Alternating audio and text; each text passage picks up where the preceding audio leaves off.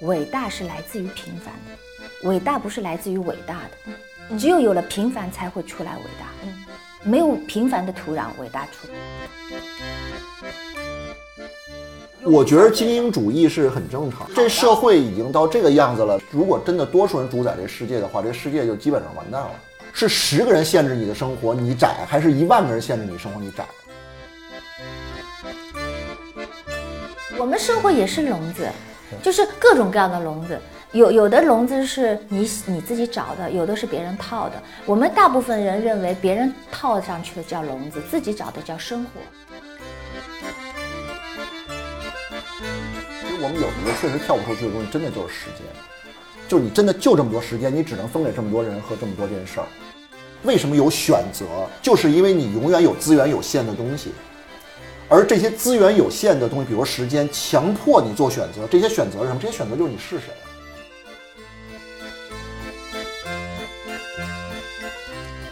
这一期的 Neetalk 发生在二零二零年三月初的上海，演员吴越的家里。十五个小时以前，他刚刚结束了舞台剧《如梦之梦》的演出，他在其中饰演顾香兰。这一次，他邀请了自己文艺杂家的好朋友莆天儿来看戏，莆天儿就真的从北京一连来了两次，看了两场。我们的谈话也就从这儿开始了。我有一次跟问问普天说怎么介绍你，他就说我是一个开修车厂的，是啊，但他还有一个大家特别知道的北京人，北京的文艺青年都会知道有一个很有名的咖啡馆叫我与地坛，然后他也是我与地坛的老板。对普天，我可以用几句话来介绍完啊。他呢是在英国读的工商管理，然后呢，因为他爸爸原来是。开修车厂的，他接手了之后，为这个修修车厂建造了一座房子，然后这个房子在国际上已经拿了很多奖。然后呢，他在里面呢有一个非常不错的咖啡厅。那他所有的这个工厂里面，这个房子里面被很多的时尚杂志看中，有很多的明星在那里拍。我所知道的普天儿。把这信息跟大家讲的话，大家都会觉得哪儿跟哪儿都不挨着，但他真的是在一块儿的。嗯，这就是我对他的了解。嗯嗯，好，那然后呢，这个吴越的这个《如梦之梦》，你是在三月三号开始，一直到三月七号演了五场。嗯，然后呢，补天看了，对，看了看了一次连排，看了一次彩排，看了一次正式。嗯嗯，我非常非常的就是那个好奇，就是为什么要看这么多场？我觉得好的戏肯定是要看很多场的，因为你，而且尤其是像《如梦之梦》这种结构相对来说，跟大部分戏剧比更复杂一些的这种，你第一遍肯定还是找一个感觉，就是囫囵吞枣的看一下，因为这是我第一次看。呃，那后边就是还是想看一下表演吧。其实我肯定还会盯着吴越看的，因为也是我们是很好的朋友嘛。嗯，对，所以其实我会多看一下。所以你在呃昨天又看完他的末场的时候，这个末场和你最早看彩排的时候有什么细微或者是巨大的差别吗？我觉得挺多不一样的。第一肯定是状态越来越放松吧，啊，因为这个戏确实挺重的，而且其实对演员的要求有一我，比如对这个角色的要求，其实有一点儿也不叫变态吧，就有一点烦，因为他上半场的戏虽然很少，可是很难，因为他出来虽然好像就是。好像看上去就是站了一下，转了两圈儿，可是其实那个要求很高，所以就要进戏，然后从头到尾八小时。那么我觉得在一开始，作为表演者肯定也是要适应的。可是明显感觉到到七号，就是昨天晚上那一场，呃，放松很多，然后在里边有很多自己的想法。我觉得开始，呃，就是开始找到感觉了，开始放松了啊，因为很难，我觉得就这种戏很难。所以说起来，其实就算是这一轮它结束了，现在其实还是一个好像如果是建筑的话，它还是还是一个未完成的状态，对吗？我觉得肯定是啊，我觉得肯定。我也觉得是。我觉得肯定是，就是如果你就是你能猜到，如果他再演五场的话，现在又会比现在好很多，而且理解也会不一样。呃，哎，我我不想往那建筑举例子，不过有的时候是，就是好的建筑师其实不是画完图就完了，他的很多灵感。是在建筑的过程当中，在现场找到，所以好的建筑师是要经常去看建筑工地的，就是他在工地的时候做的很多的决策是做做的很多的决策是最妙的决策，因为很多东西在图纸上和在一开始的想象中是不一样的，不管你前面做了多精密和多完善的这个思路啊，我觉得表演其实也是它很多是现地现物的，而且我觉得随着可能这个跟建筑不太一样，随着其他表演者的成熟和其他其他表演者的变化，他自己也会有。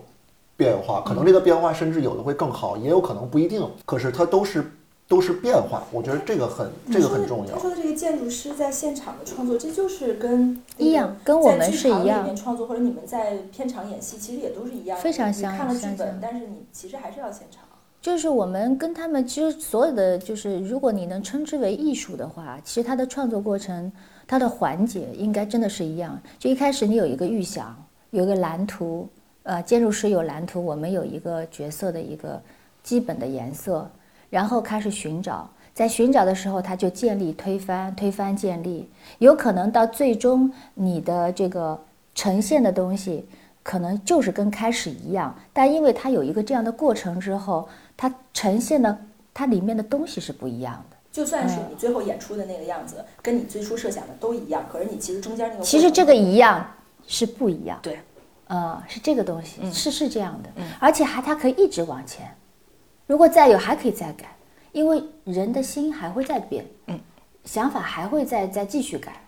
反正。像演话剧的话，我认为应该有起有起。嗯嗯，你你最开始从你一开始跟我说你你演这个戏到演出前，我看你接受采访，其实你都还在说你离这个角色是远的。嗯，就你你你的原话是说我离这个角色不近。嗯，所以现在真的演完这一轮，你觉得那个距离感有变化吗？其实我从来没有考虑过距离感这件事儿，我就是一直在想，就是我该怎样去追寻它。因为这个他在我的心目当中可以有很多的版本，但是根儿是来自于剧本。呃，我可以嗯，在这个故乡栏一圈圈绕的时候，我放各种心态。啊，这场我是跟着台词走的，那场我是完全自己跳出来的。比如王德宝跳楼自杀，我我我演了这五场，我有一场是跟着走的，这个情境演一个悲伤的一个绕场者，故乡栏的绕场者。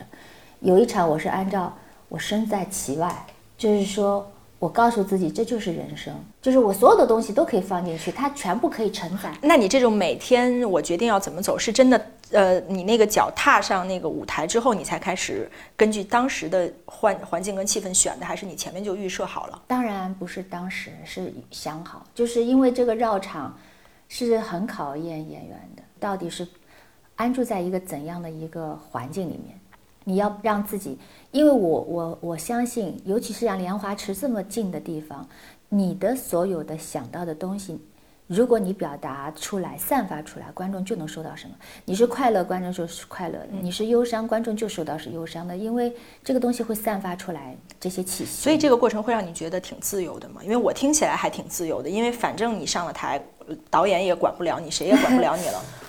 呃，自由其实好像还不是这个概念，其实不不自由，因为当我自己给自己有一个游戏规则之后，嗯，我就得在里面。当我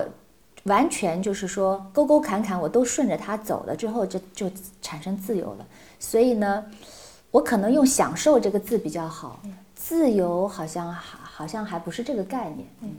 因为呃，补天应该也是第一次看这种那个坐在里头，就莲花池的那个，坐在里面看，然后转椅可以随便转，它是一个四面八方的。你作为观众，你觉得自由吗？我作为观众，整体的感觉就是，就观众是有一些主动权的啊，因为在单向的传统的剧院的这种座位的感觉下，其实你也可以想看什么看什么。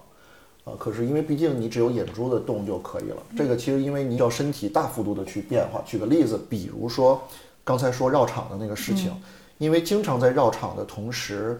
呃，上面还是有戏的。嗯。啊，那可是我不管是什么原因，那我可以选择看戏。嗯。我也可以选择看绕场。看绕场。对。啊，经常而且有的戏同时出现的时候是。我觉得这是他固定的给你的感觉，就是比如两个人他站在一百八十度，比如一个人站在河东岸，一个人站在河西岸，对吧？啊，那你可以选择看东岸的人，也可以选择看西岸的人，你可以选择看这个故乡蓝，那个故乡蓝，或者另外一个故乡蓝，啊，然后三个人可能在不同的位置，这个舞台特设置的就是观众特别自由，所以我觉得观众其实是有了主动权的，就是我可以选择我根据我感兴趣的人和剧情和各方面，甚至当时现场的感受，不管因为为什么，我就是想看这个，或者我就是想看那个，或者你可以来回来去摇着头，比如看一秒钟这边的人，看一秒钟那边的人，就是这种感觉其实是。呃，我觉着充分发挥了，呃，就充分发挥了剧场的一个意义，因为剧场最重要的其实就是观众和演员的互动，就是互相能听见互相的呼吸，互相能看到互相的眼神，嗯啊，然后，所以那，演员我相信在上面演的时候，他看着不是一般人齐头头的，就是在盯着一个地方，因为。眼珠子也看不见哈，可是在这块儿等于大部分的剧场就是演员在台上，是下面因为有灯的关系，下面是一片漆黑的。对对对，这个可真不是。所以其实互动很难，因为比如像原来那个 Kevin Spacey 就是在当那个那那那艺术总监的时候，他做了一件事情，就是第一排必须是学生才能买，而且很便宜。他其实就是因为第一排的人是比较呃比较有活力的，嗯，就是因为很多可能。其他人可能会为了附庸风雅，或者去为了那个什么，可是年轻人去的时候就是为看戏的。哦，他想要一个非常新鲜的他就是为了给演员。其实他让那些孩子坐到前面有两个原因，第一个原因是，啊，当然是让年轻人更多的接触戏剧，而且给个好的位置，因为经常的学生票是在很后排的啊，他拿出第一排来坐，所以这个是个好的。其实最重要的是，他作为演员，他要给演员。他要让演员看到最棒的那种反馈，反馈，嗯啊，所以我觉得这个戏是，那我觉得演员在上面这次他不光能看见一帮人的眼睛，他还能看见人来回来去摇头，对吧？他在看什么？啊，我觉得这对演员或者甚至对导演来说是个特别爽的事儿，因为，呃，太刺激了，因为莲花池上剧场的莲花池离台非常近。就像我们现在这么近，一米呀，一张桌子就一米都不到。就是我在那个嗯，就是非洲那个家里面那一趴的戏，我站在台口，下面就是头啊，对，一米都没有。所以你才在半米彩排，就是在正式演出前两三天，嗯，我记得你不是还说，就是你不要让你认识的人坐在莲花池，你说你会。会受不了，会崩溃的。嗯，但为什么？你看你后来又又还是是一天之后，你又是，所以这一天怎么了？当时这个经历，我觉得好像只有演员自己才能感受到。因为我二十五号是我第一天面对真实的演员，以前都是自己在排，然后上剧场了，请了一些演员，就是青年演员陪着我排。但事实上，很多演出就演出者不是他们。嗯，那么二十五号我是面对第一，就真实的就是这批。演员跟我，我也第一次走到台上上场下场，真实的走这个楼梯。我们原来都在平地上拍，假装走楼梯就画图，平面图来替代的。然后加上服装换要按照秒去抢，穿高跟鞋走在一个搭出来的一个台上，它上面有地毯，它会有些晃，你又得有把动作放慢，我又不会穿高跟鞋的一个人，然后再加上。因为没有一遍一遍的练，台词并不牢，你就底下我在自己家阳台上，我背还挺熟的，但是一到那个情境不牢，它就容易晃份儿。再加上上台下台，当时只是因为排练，没有一个人跟我讲，这会儿你从这个下去，这个要从后面绕上去。对，这个这个舞台是你你有算吗？因为之前我很早的时候采访听说过是十几个上下场口，我 我到现在没来得及算。嗯。呃，其实到后来这件事情还是很好的得到了解决，是因为有换装的那个老师，他们在台口等着我。我一下场，他们就拉住我的手，就把我带到了换衣服的地方，然后换完衣服把我送到了上台口。但是二十五号那天我不知道有这一趴，我以为都得自己记，然后所有所有繁重的技术上的问题全降临在那一天那一个小时发生十件事情。我能够完成的零，就全部都完成不了。再加上我本身对上台的紧张、恐惧，然后那天我就崩溃了。然后崩溃了之后，可是已经没有办法买到后悔药了，世界上。所以我很，就是我觉得我当时的这种，用用用用普通的一句话，就是很受罪、很遭罪，就是那种心情。很无助，也没有人能帮我，你必须得自己完成一件一件所有的事情。平平时的五月是想象不到有这么难的。嗯，啊、然后就是二十五号，但是真的是我我有好朋友帮我忙，然后普跳我也给他发了一个微信，但是我有一个就是很有经验的一个姐姐师姐，我的师姐，她也是编剧，也自己也是演员，她是我的这个表演真的是导师了，我觉得，她就跟我讲了很多很多。晚上，第二天我怀着，就当天晚上我怀着沉痛的心情，但是是带着思考了，就 我就睡了。第二天我说看怎样，嗯，后来我想这是如梦之梦啊，我演的是，那我就当下吧。然后我就每天出发，从家里离开，我就告诉自己解决一点是一点，因为别无选择。嗯啊，然后但是我觉得运气还很好，第二天开始，一点一点的东西就是开始得到解决，解决，解决，就一直到昨天最后一场，呃，基本上我的担心的东西都基本上能完成到百分之七十八十吧，嗯嗯，就能够正常。所以这一次创作下来，就是普天，你看到他的跟你不同以往的那个那个进步，或者说更发光的东西是什么呢？不管是台台下的还是台上的，或者不管是你看的是彩排还是最后的呈现，就你作为朋友，你会特别替他感到呃骄傲和高兴的是什么？我我就是觉得，我就是觉得，其实好演员还是需要好好剧本，倒不是说原来的剧本不够那什么，因为其实我这是看的第三个话剧嘛，最早就很早了，当时还不认识看演明明的时候，那时候太早了啊，九几年的时候，然后后来就是看安娜，然后就是这个，就是我是觉着，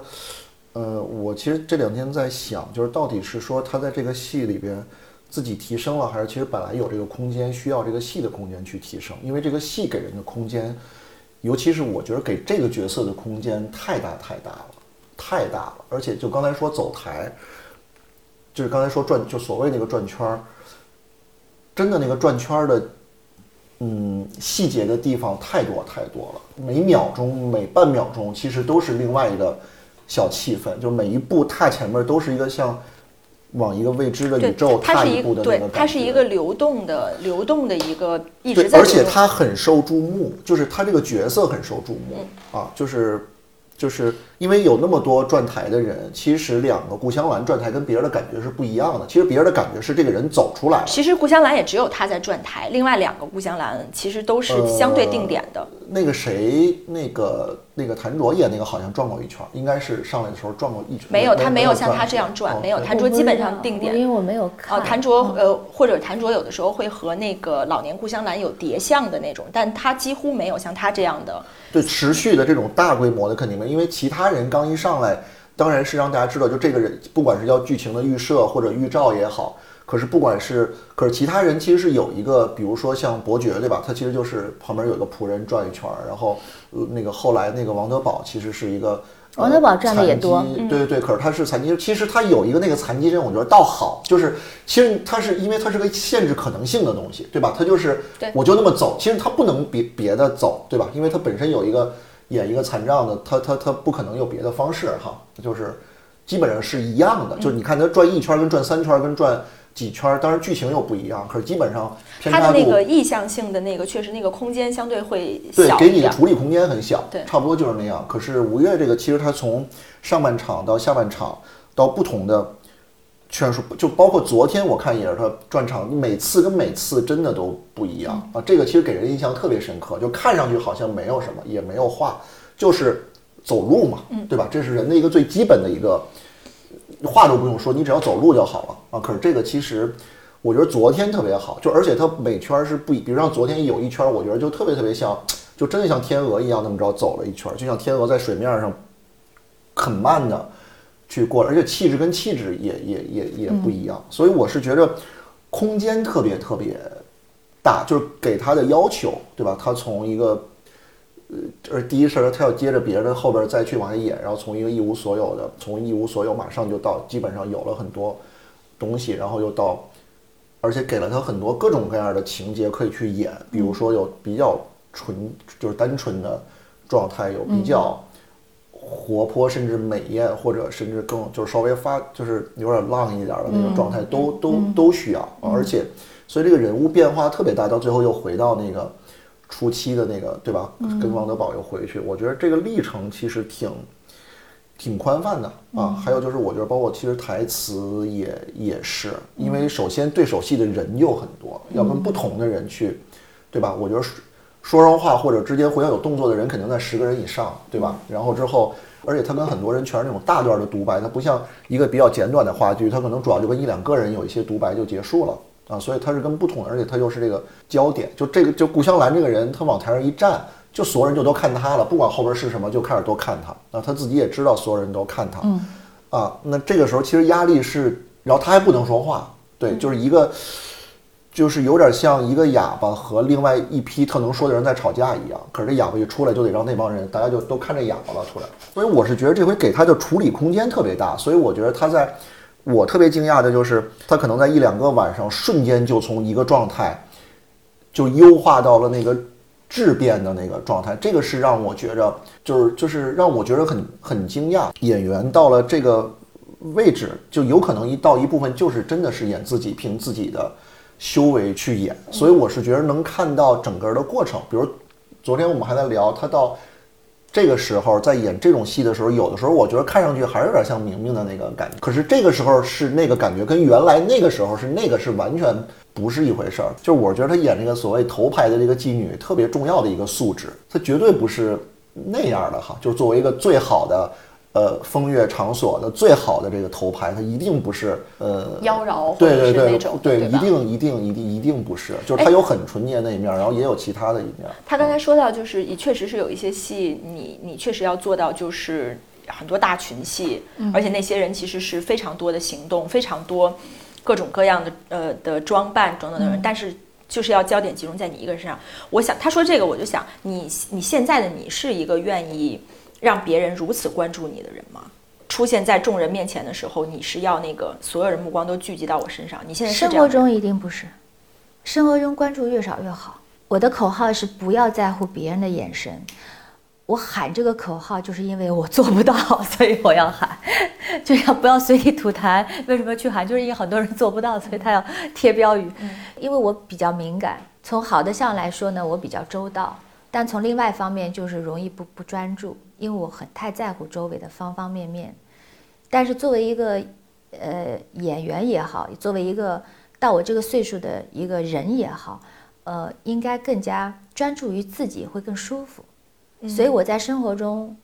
我不想。但是这种意识其实多多少少还是会带到，就是在你身体里还是会有的。那在这样的一个台上演出的时候，你会觉得稍微有一点儿，因为台上不会，嗯，台上因为就是当你的你当过演员，你是知道的，当灯照在你的身上，你发现自己身上开始发亮，就你自己还没有准备好。是不是能发光，你也不确定。但是灯光照在你身上的时候，那个东西会有一些兴奋的东西会出来。肾上腺素就是所有人家说是叫人来疯嘛，或者为什么演戏的人是疯子嘛？就是他为什么是疯子？因为他这些东西会刺激到他，然后还有很多人这样看着你。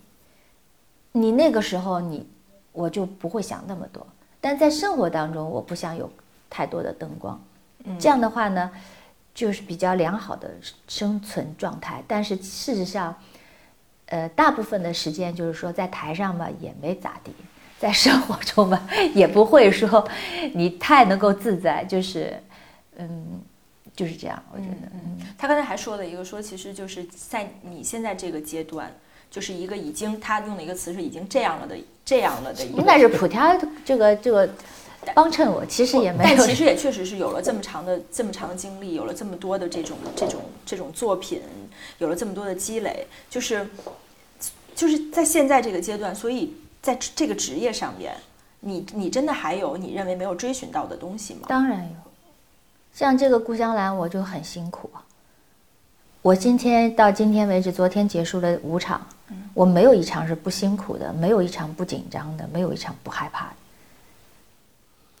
我还没有很放松的去，呃，当中有一些片段刹那，我是想冲上台的，但只要我想冲上台的那种劲儿，我上了台之后，那个东西是，我碰到了自由的翅膀一下儿，就是当你很想冲上来、冲上台的时候，就就就有这个感觉，但是你很害怕，你上台还是会比较紧张。但是我想，如果呃一个舞台舞台的演员，他一直冲上台冲上台，就他一直跟台很熟悉的话，他有的时候他就会很赢得自由。但是我现在还没有达到这个锻炼的次数。嗯啊、我觉得如果我很熟很熟了，可能有一天我会完全变成这样，那就是幸福了。现在还在辛苦阶段，因为毕竟不熟。其实现在昨天的结束是刚刚开始熟，嗯所以那是一个什么心态呢？就是说刚刚要开始，然后它就结束了。接受的状态，就 生命就是这样的，它由不得你。就是如果你如果它是完整的，就应该哦，那应该再演个多少场多少场，然后你很熟练，然后结束，然后 end 就是，但是不是的，就是它还得还得继续，就是就停了，然后你就去做别的事儿了。然后很多乱七八糟事儿跟顾香兰毫无关系的事儿，生活中的事儿，第二天就来找我。对我今天见到你，我也觉得怎么感怎么感觉前几天我们我在台台后台都不敢和你说话，然后也不敢什么，但今天进来完全感觉呃就是脱下了那个衣服了，真的是脱的 脱的超级超快，嗯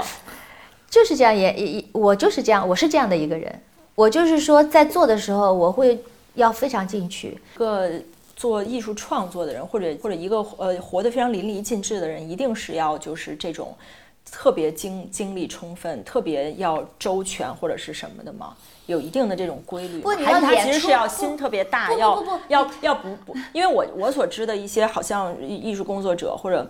有一一部分天赋的人，他其实是在这方面是会非常亲爱的，这是两个话题，嗯你要把这个话题归拢叫说，你是一个演员，你要请一些朋友来看戏，然后这个这个这场戏呢，你还没有很 hold 住它，这两个加起来就变成我这样了。但是如果跳开这个规定情景，那是另外一回事，他嗯当然不需要管。我在拍电视剧的时候，就拍拍一些影视剧，我也不需要这样，但这是个特殊啊。嗯，我我他没有，我就是觉得他没有那种艺术家奇怪的那些脾脾气，或者是奇怪的，我没有见过。哎，我没有吗？我没有艺术家的脾气，那我就不是艺术家了。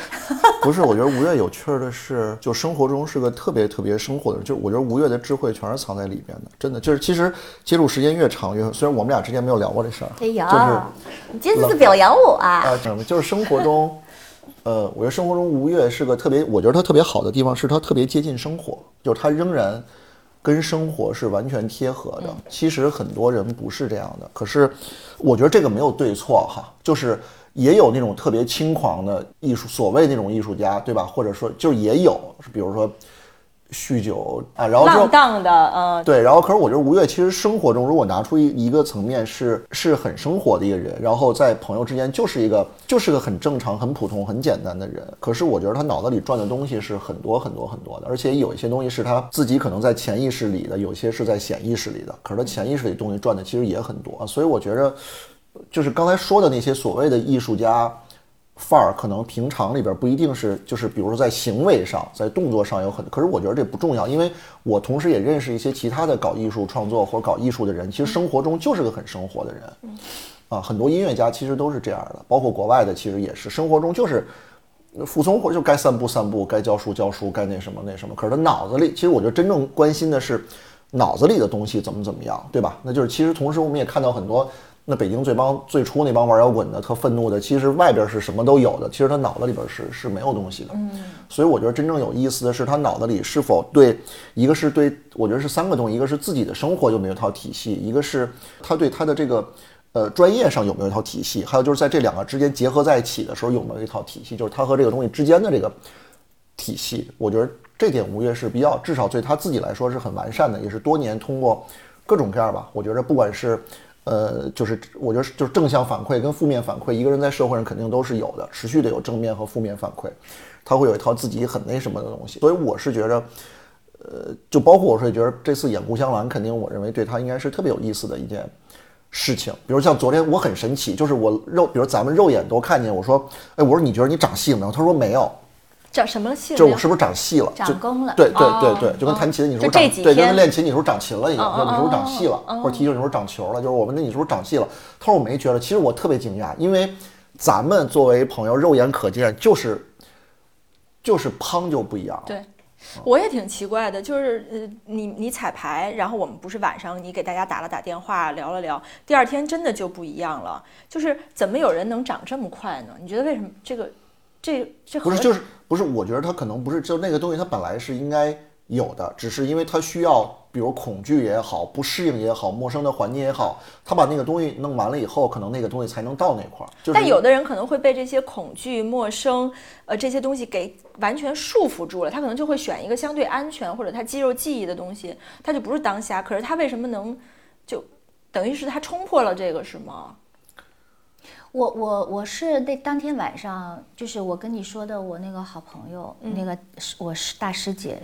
她到我家来，我们聊了一个小时，我们说了细节，然后我们说了大方向，就细的和粗的我们都说了，所以就是说，呃，她每次都会给到我这样的帮助。我之前演的一个戏，她也是，她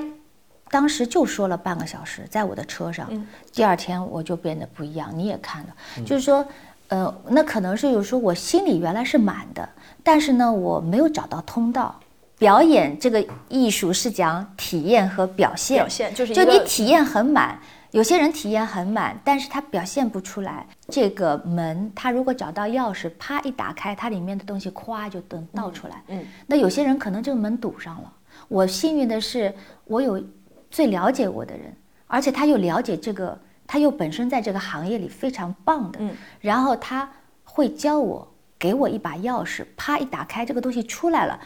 出来和不出来是差得很远，因为当他有一道门隔着的时候，作为观众你是什么都看不见的，你到底有和没有他是不知道的，他只能通过你在外面的时候，他能说啊这个人好，那个人不好，这个就叫所谓的开窍嘛，这不是所谓的开窍。这个就叫所谓的孕育，就是刚才普天说，建筑师要到工地，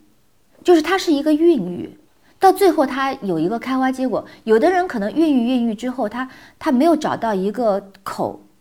展现出来，这朵花没开出来，憋在里头了。可是它本来是有花，但是观众是不知道。哎，那你说这个，我就想到另外一个，就是你在你职业里面，呃，就是会有那种从最初啊，会有那种一个所谓的，你知道怎么怎么怎么做了，你知道你身上最有你那个特质最最宝贵，大家最喜欢，你自己也最舒服的那个东西，就所谓的那个呃创作的开窍的过程，你你经历过这个过程吗？这个过程是这样的，就是它片段式的一定能感受到，但是我的经验是，当你此时你的成功的这个东西，下一趴不一定是成功，你用它，嗯，它没有办法一直是你的拐杖，有可能在下一趴的时候，你之前成功的这个玩意儿就变成你摧毁你的东西。啊，可是，那你这个过程会有窍门，就比如说，就像你说，用这道题的方解题方式去解那道题，可能不能解。可是你寻找解题方式，没有公式，就是寻找解题方式会有一个固定的，呃，这个就特别专业，就是只有行业的人才能有的人感受到，它没有公式。就是说，你之前你解题是很细的，你通过完全从外面，然后再进入到里面打开，然后整个端出来。但是有的时候呢是不需要从外面，直接从里面待着不动。你知道这个不动出来就是能够端出来的，因为我在想，有些画家、音乐家或者什么，他应该一定也会有一个所谓那个开窍的过程，就是我找到了这个方法，我找到了这个风格。就是其实你肯定就是其实就是你长时间寻而不得，其实肯定是为了找到那个对，就是因为你如果没有长时间的寻而不得，你找到的时候你不知道找到嘛，啊，对对对吧？就是你肯定是，就是你其实是四处碰壁我觉得能知道。其实我我我上过上过课，就是上过课程，就是说一些就是我很棒的老师，就他就是说我们经常发生的谈话就是逻辑，我们经常做的事情都是在思逻辑当中啊、一些技术层面一些什么东西，文字啊、这些东西上面，但是事实上我们经常会忽略心。嗯就是就是，比如说你走到一个很黑的地方，你害怕，一下就让你害怕了，说来就来，没有过程，没有说，哎，我怎么会变成到这个心里害怕的这个东西？这是怎么来的？文字把它写出来，一二三四排列出来，没有，它直接就来了。所以艺术这个东西，它就是来自于这个东西，就是当你心里面歘，有的时候就是有了，没有说，哎呀，为什么你会有那个？为什么没有？我也不知道，怎么就有了？怎么就没有了？所以就是说。演戏我对我来说是这样的，就是你说没有的时候，你准备的再充分，它没有就是没有，都没有怎么都没有。有了就砰就可以有了。对但当你有了之后，还要加一点点的技巧和经验，就是你怎么让他把有的东西变成让观众看到你有，这是一个很重要的东西。那天的我那个师姐教的我，我那个好朋友，就她教的我就是说，你怎么样让观众看到有，啪啪几下，观众就能看见了。那确实看见，那我这个实验就成功了，因为你看到了，因为别人我我也不知道，但但是我自己当时我也觉得，哎，我自己的这个东西好像拿出来了，一拿出来我就舒服了，否则我很尴尴尬，嗯，因为我不知道该怎么样，因为观众也我知道观观众没有看到我有，我也很尴尬，但是我一拿出来，我也知道观众看到我好像有了，我就我就很自在了，嗯。啊，这个很，这个可能一般的听众也，但我觉得作为观众，他其实也会有这样的感受。我其实也会有一个那种共同的一下子被你尴尬，打动或者观众一下也会尴子什么尬的那种，就或者一下子作为观众，我觉得也有一个所谓开窍的过程，就是我也会觉得嗯看这个戏的那某一某一个某一个刹那或者某一个什么，我感觉到了一个内心的被擦亮了，或者是被点燃了的那种。就是我我其实我聊嗯我就是看不是你去现场，不管是看戏还是听音乐会，其实你找的就是这东西嘛。就如果没这，干嘛去了？就对哎对对哎对对对你你说这个，我就想那个，因为补天那天还跟我说，他说那个过几天有没有时间说这个去广州听一个音乐会什么？我就在想，你为什么会？这是你的习惯，或者是你的，不管是呃是你的朋友也好，或者是你感兴趣的艺术家也好，你去现场，然后你甚至会抛抛家哎我能抛家舍业一般的满世界去看这哎，些。我我我能我能说一半儿，嗯，就普天儿他真是一个特殊的人类啊，他就是喜欢听音乐，喜欢看这些东西，他去听听听。你没发现普天有一个跟大部分人不一样的一个特点是什么？就他不怕一个人的。我觉得你是，我我是很很享受，是不是？因为这很这很特别吗？就是当然了东西就是要一个人有很多人就是说必须做日一件事情需要有人陪啊。当你在艺术这件事情上，你跟他打，就是经常你去进入看画，也让你的心灵其实是非常饱满的。当一个心灵饱满的人，他没有饥饿感，所以他一个人也好，单独的也好，是群居的也好，他都 OK。但是有现在有很多人，动不动就拿出手机，必须要看这些东西，动不动就一定要有人陪，自己一没有办法出门。这些就是说，如果变成他普天的生活给他一半，他就能解决一些问题。这是我我自己也这些年感受到的，因为我也越来越不怕独处，而且我也越来越享受独处，因为当你心里特别满的时候，你就没有饥饿感。但这个很你很也也是有一个悖论的，就是我能理解，比如说很多事情，你呃一个人很自由或者什么，但你去听一个，我们就暂且说这个音乐会或者这个话剧或者什么，嗯全是陌生人，没有你的朋友啊，你就是自己去，你不会觉得稍微有点儿。孤单，说你可能有一些特别澎湃，或者我们刚才说那些被点燃的时候，你没有人可以交流和分享，你不会觉得有点遗憾吗？我觉得，因为其实第一啊，我也不是，我觉得没有你说那么邪性，就是抛家舍业满世界去看，嗯，这把我们投资人听见急了的。不是因为确实，比如像这次来，比如我觉得它有两个东西是特别必要的，坦率讲哈，第一个是，呃，就是我觉得两个同等重要。第一个当然是去的这个艺术活动，我我很感兴趣，比如说《如梦之梦》，比如说呃广州这场，比如肖邦的音乐会，就我对它本身很感兴趣。呃，还有一个也是必要条件，就是确实我和其中一个人是关系很好的朋友，因为。坦率来讲，如果比如说我说直接点，比如如果吴越没在这戏里边，那我我真的懒得飞过来。嗯嗯啊，那如果广州那个音乐会不是我很好的朋友去谈，我也不会去。说说说说实话，是当然啊，那这两个同时出现的时候，而且，呃，就是大家又都有愿意说说你来看看这个，或者你来听听这个，那我觉得就就没有什么就没有什么问题，就是这样，我换一个问法，很直接的问法，嗯就是说，这种文艺活动对你来讲，为什么会这么重要呢？它和你的不是不是，和你的职业和有都会很关吗？啊，当然有关，当然有关，当然有关，当然有关。首先，比如一个简单来说，比如咱就说，呃，做服务业哈，因为我们算做服务业，服务业其实只有两个东西，第一个是你把基本的需求做好，比如如果你是个餐厅，那首先我把菜做好，对吧？这是最基本的东西。剩下就是服务业解决什么？是服务业解决马斯克整个那三角形从底下到上面所有那几格的东西都需要挨个妈呀，解决。听到这儿我已经听不懂了。就是那天是谁跟我说那三？是不是你跟我说的那三角形本身也是有问题的，还是？啊，不是有问题，就是它它有一些很有意思的东西啊哦，就是它就是简单来说，你比如你是个餐厅啊，就是呃，它可能先要菜马斯，克是马斯马斯洛？马斯洛，马斯洛，对。然后就是首先底下的就是你先把基本的东西解决好。可是其实服务业到最后，至少在我认为以后的一二线城市，它肯定要解决形而上的问题、品牌归属感的问题。啊，其实就是那一个牌儿到最后是什么？一个牌儿到最后就是个范儿嘛，对吧？其实你是营造气氛的一个，我听懂了你是，营造气氛的一个一个一个一个东西。对，所以呢，那尤其是我们做这个服务业，其实缺的就是形而上的这套东西，它只解决了基本需求。那其实这是有问题但万一你的受众就是不需要一个范儿怎么办？不会的，啊，不是因为我的受众是我挑的，这就是你做一个企业的时候，我可以开一个为这样受众的，也可以开一哎个为那我样受众的。我能打断一下吗？就普天给了我一句话，我这是好早以前啊，他就当时说，他说你会觉得就是在你的读书的过程当中，你会觉得有些东西是根本没有用的啊，但是你慢慢等你长大了，离开了学校，你你会发现，在你以前认为你没有用的东西，现在变得越来越有用。以前你曾经认为非常有的东西，可能你后面都用不上。这句话我印象非常深，我深深深深的认同。所以我现在觉得，其实艺术就是这么回事儿。艺术很多人在读书阶段，在吃吃饭、睡觉啊，物质是就是所有的在生活这个里面，它这个范畴里面它是没有用的。但当你需要勇气，当你需要一个人，比如说独处，碰到挫折之后怎么怎么样，或者